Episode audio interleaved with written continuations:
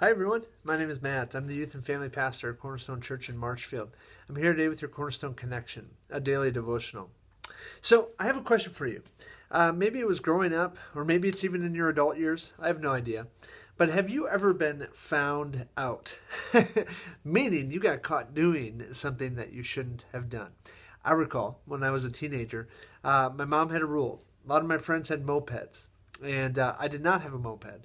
But she made it very, very clear that uh, number one, Matthew, you are not to ride or drive a moped. That was number one. Number two, if you even dare to think or imagine that you're going to get on a moped, you better believe that you are wearing a helmet.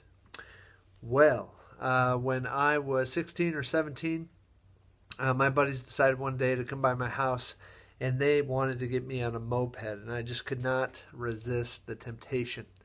And guess what? There were no helmets present. And I got about, I don't know, two blocks down the street on a moped, my first time ever driving one. Got too close to my buddy's tire in front of me and started to swerve, lost control, and went headfirst into the cement in front of me. So let me just tell you, there was no hiding from mom. I was found out. And uh, of course, number one, she was sad and concerned um, about my injury, but number two, uh, she was not pleased with my disobedience. And that's the thing about sin. That's the thing about disobedience is we can try to get away with things, but if we are found out, there's going to be consequences uh, for that disobedience, for that sin. Well, as we jump into the book of Numbers here again today, and in chapter 32, there are two tribes. They are the tribe of Reuben, and they're the tribe of Gad. And they, the people of Israel are getting close to entering the promised land, this land that God has brought them to, that, that He said, I have reserved this for you, and you are going to settle there. Well, these two tribes, according to verse 1 of chapter 30, 32, were um, a, a couple of tribes that that did a lot had a lot of livestock. And therefore they would want land that would provide for their livestock okay? And so they get close to the jordan river. They're east of the jordan river. And they realize that the place where they are currently is a perfect place for them to dwell a perfect place for them to uh, settle and and and do life if you will well, they bring this idea up to Moses and the leadership and let them know hey, we would like to settle here in this place east of the Jordan. And, and, and we think it would fit our, our people really well and our way of life really well. And if you read in Numbers 32, which I encourage you to do so, you find out that Moses is not too pleased about this idea because he has seen God's people not listen to God. He has seen God's people refuse to go in to the promised land before because they're afraid of the enemies that dwelt there. And so they begin talking back and forth and they come to this compromise that um, I'll take us to, starting in verse 20. And it's Moses' turn to speak. And it says, Moses said to them, if you will do this, if you will take up arms to go before the Lord for the war, and every armed man of you will pass over the Jordan before the Lord until he has driven out his enemies from before him, and the land is subdued before the Lord.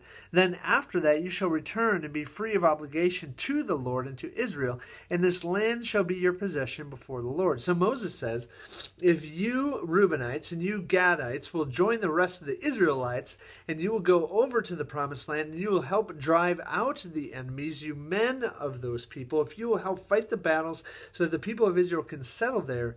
Then we can compromise, and you can come back east of the Jordan, and you can settle in this land. But then, verse 23, Moses says, But, here it is, if you will not do so, behold, you have sinned against the Lord, and be sure your sin will find you out.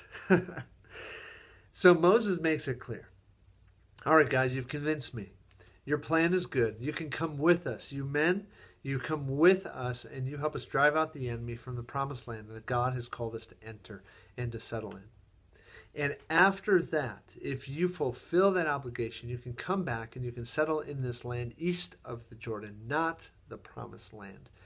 And you can live and settle here. But just be sure that if you decide you are not going to fulfill that obligation and you are not going to be faithful to what you said you're going to do, your sin will find you out.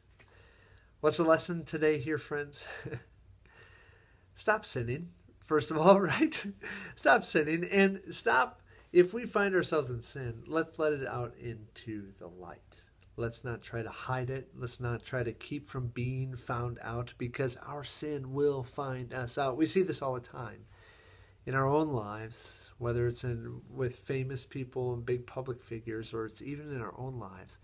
If we try to hide, hide and conceal our sin and disobey and not tell anybody about it, eventually we will be found out. Instead of that, let's let it out. Uh, let, let's let it out in the light and not hide in the darkness and we'll experience much more life uh, here now and for eternity. Have a great day, friends. We'll see you next time on the Cornerstone Connection.